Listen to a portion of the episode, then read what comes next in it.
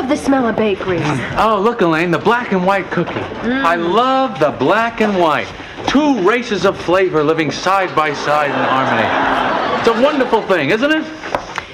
You know, I often wonder what you'll be like when you're senile. 49? I'll have a cinnamon babka. And a black and white cookie for me. Peace. Hmm. See, the key to eating a black and white cookie, Elaine, is you want to get some black and some white in each bite. Nothing mixes better than vanilla and chocolate. And yet still somehow racial harmony eludes us. if people would only look to the cookie, all our problems would be solved. Oh, your views on race relations are just fascinating. You really should do an op-ed piece for the Times. Hmm. Look to the cookie, Elaine. Look to the cookie.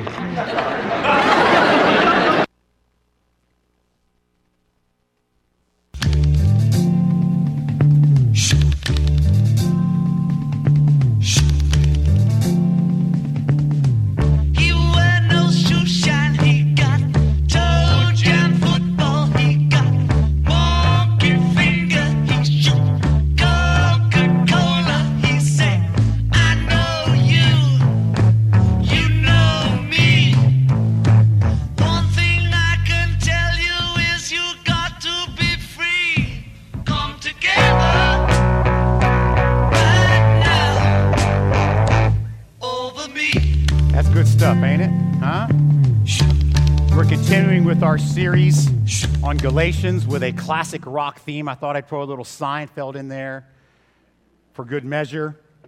The name of them, by the way, I'm Joe Davis. I'm the lead teacher here for the garden. Uh, I've taken a few weeks off, and it's good to be back up here teaching. I don't know, for some reason, I had several dreams about today's sermon, and none of them were positive. One part of it was I fell asleep during my own message more than once. I'm not kidding. So it took like an hour and a half to get through. The other one was that I kept switching over to notes from another message and I was getting confused. And the third one was only like six of you were here at the end. I'm going to try to make at least one of those not be true today. That'd be a success. Um, today, we're continuing with our series on grace and religion is like oil and water, how grace and religion don't mix. And today, we're looking at Genesis chapter 3, 15 through 29. It's actually a very long passage, but we're going to try to focus on the second half just a little bit. Today's message is called Come Together Over Me, hence the song, and hence the video about the black and white cookie. Um, let me just read to you some of the passage here. And I'm going to go through it. It's a long passage, but I'm going to put the second half on the screen. So if you'll just allow me, just kind of follow along with me in your head, unless you want to follow along in your own Bible. I'm in Galatians 3 15 to 29. I'm going to start in verse 15.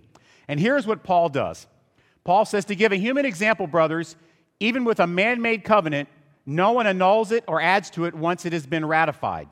In other words, once a covenant is made, it cannot be changed. It can't, you can't go back proactively and say, well, that's not what I meant. I'm changing the whole contract. Now, the promises were made to Abraham and to his offspring. It does not say to offsprings, as in many, but it refers to one offspring. And to your offspring, who is Christ. That is what I mean. The law came 430 years after the promise to Abraham. It does not annul the covenant previously promised by God so as to make that promise void. For if the inheritance comes by the law, it no longer comes by promise. In other words, if all the blessings of Abraham are earned by religion, then it's not a promise, it's a deal, it's a process. And he says, if inheritance comes by the law, it's no longer a promise, but God gave it to Abraham by promise. Why then the law? The law was added later because of sinfulness until the offspring should come, Jesus Christ, he explained that earlier, until the offspring should come to whom the promise had been made. And it was put in place through angels in the meantime. Now, an intermediary or an angel implies more than one, but there is only one God, and therefore, by the way, there's only one way to redemption. Is the law then contrary to the promises of God? Certainly not. For if a law had been given that could give life, then righteousness would be by the law. In other words, if there had been a law created that could save us from our sinfulness, then surely we could get the righteousness that Abraham was promised by religion. But the scripture, through the law, imprisoned everything under sin so that the promise would be by faith in Jesus Christ given to all those who believe. In other words, faith is what? It's a gift. Very good. Now let's look at the slide here on this last part. Now therefore, now before faith came, we were held captive under the law, imprisoned until the coming faith would be revealed. So then the law was our guardian until Christ came in order that we might be justified by faith. But now that faith has come, we are no longer under a guardian. For in Christ Jesus, you are all sons of God through faith. For as many of you as were baptized, just like we saw, for as many of you as that were baptized into Christ have put on Christ, there is neither Jew nor Greek, there is neither rich nor poor or slave and free. There is no male, there is no female, for you are all one in Christ Jesus. And if you are Christ's, then you are Abraham's offspring heirs according to promise. So let's, as you guys know, the way I like to break down every passage, just so I can make it understandable for you, is we like to break it down into three sections, right? We have the historical application, which says, What about man? What did he do? Why did he do it? Then we have the theological application. What about God? What did he do? Why did he do it? And then the last application is the devotional. What about me? What should I do? Why should I do it? So let's first look at the historical aspect. First, I want you to notice that Paul drops some superior Old Testament knowledge bombs on these people's heads. I mean, he really does. Because remember, the Judaizers thought that their teaching was superior. they thought they had a very good case about why you need Jesus and Judaism to actually be connected to Heavenly Dad. But Paul launches into an amazing discourse that displays his superior understanding of the Old Testament and how it perfectly unites with the gospel of the New Testament. And he explains that, that long before, long before ratifying his covenant with Moses, you know, Moses and the law and the Ten Commandments, there was this relationship that Heavenly Dad had with Abraham, who Jews consider the father of the Jewish people. The problem with Judaism is this Abraham was counted as righteous by faith, the scripture says, in many places, not by the law. And you know how we can have proof of that? The law did not exist. And the promise that God made to Abraham I have chosen you, I'm going to bless you, I'm going to bless your seed. That promise was etched in stone, and nothing could change it, not even the law that was to come. Abraham and his offspring, which, by the way, offspring doesn't mean anything but Jesus, received it by faith alone. Therefore, we know this because it was received by faith alone once, it is received by faith alone forever. The promise made to Abraham's offspring was not made to many, it was made to one Jesus.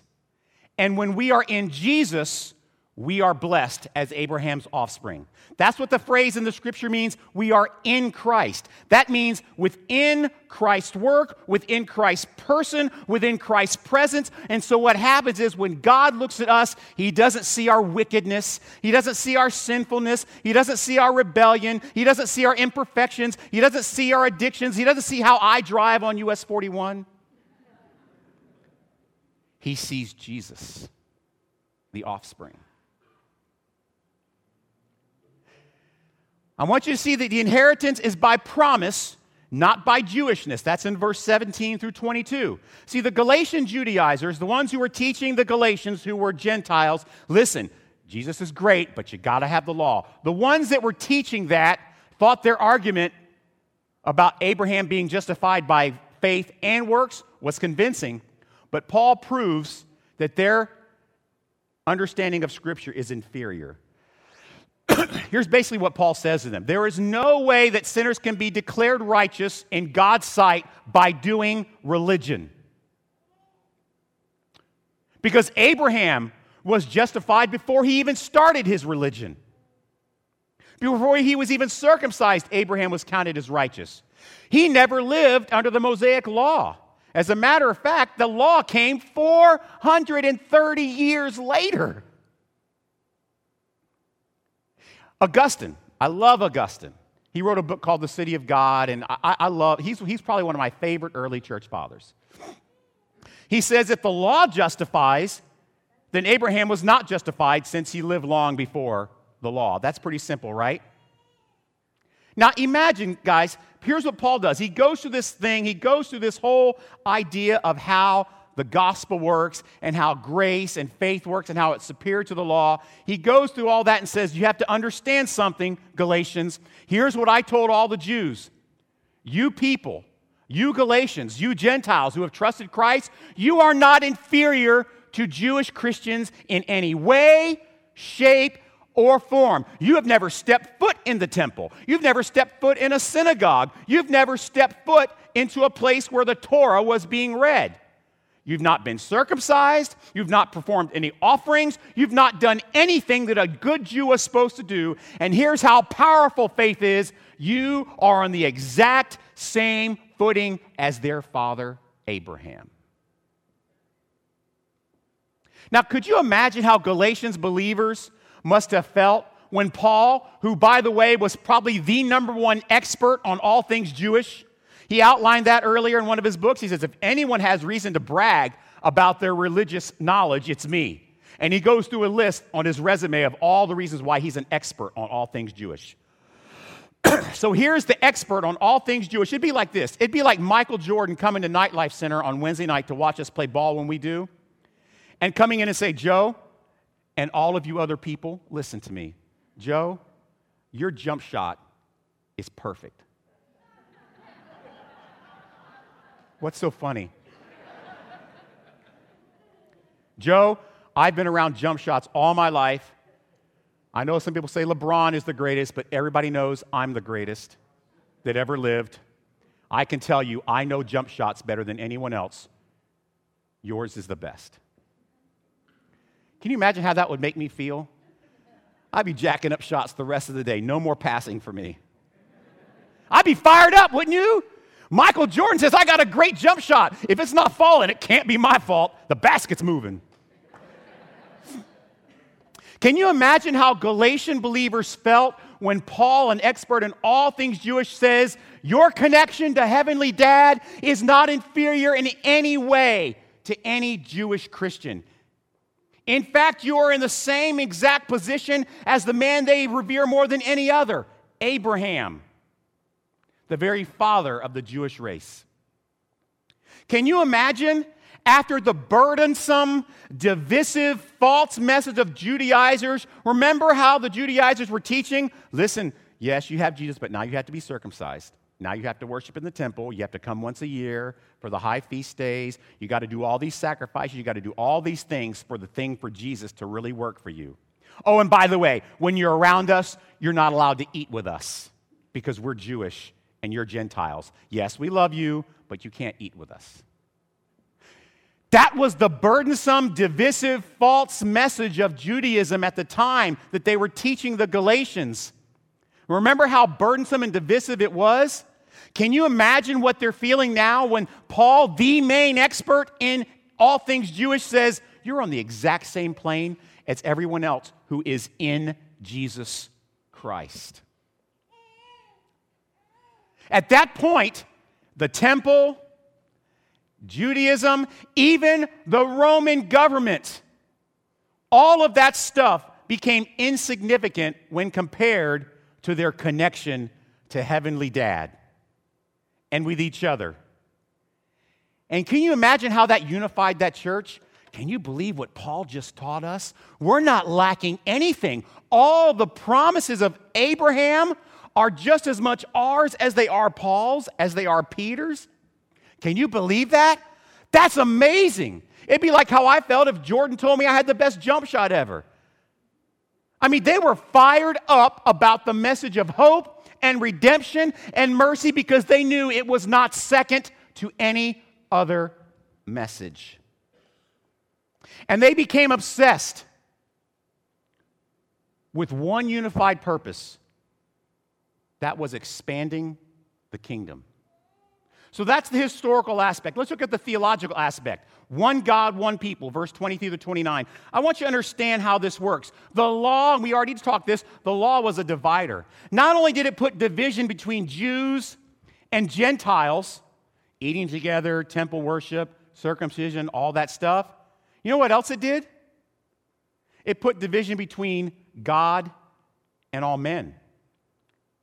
How? Because the law revealed our depravity. The law revealed our insignificance. The law revealed our insufficiencies. The law revealed just how sinful we are on a daily basis.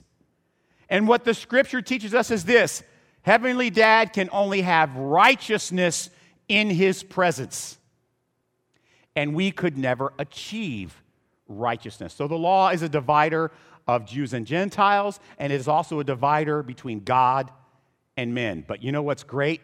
Christ is a unifier.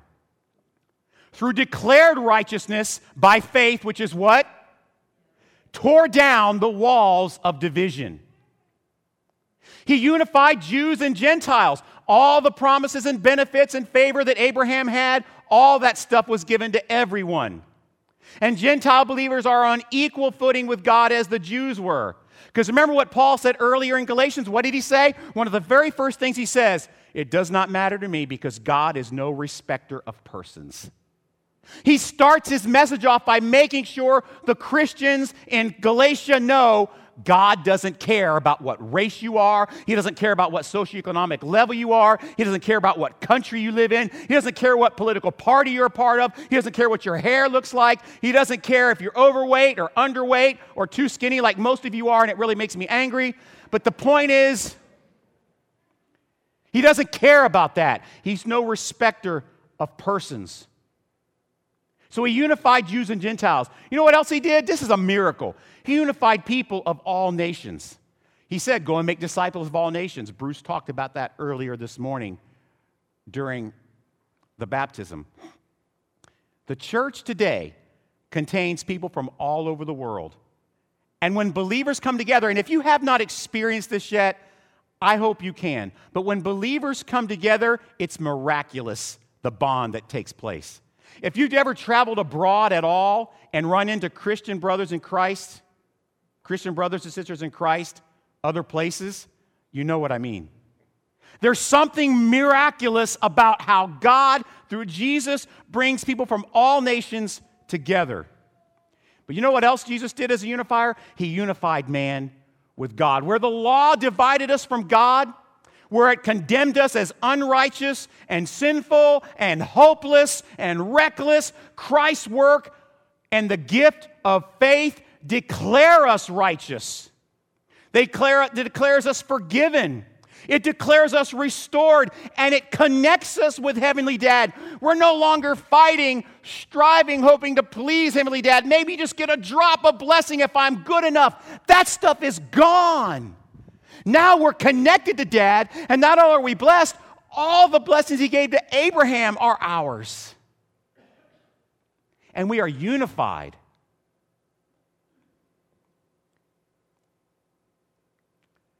Jews and Gentiles alike, we are all equal to Abraham through a declaration of righteousness, not an achievement of righteousness.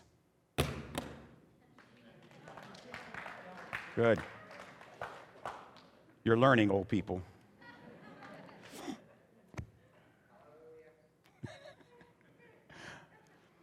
so let's talk about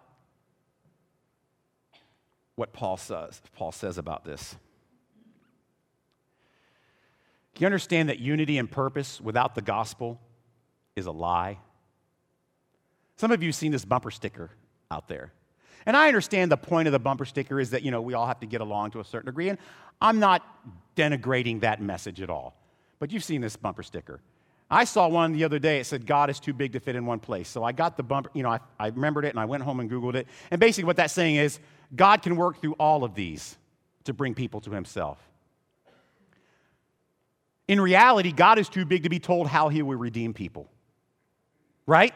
God is too big to be told how he will deal with man's unrighteousness.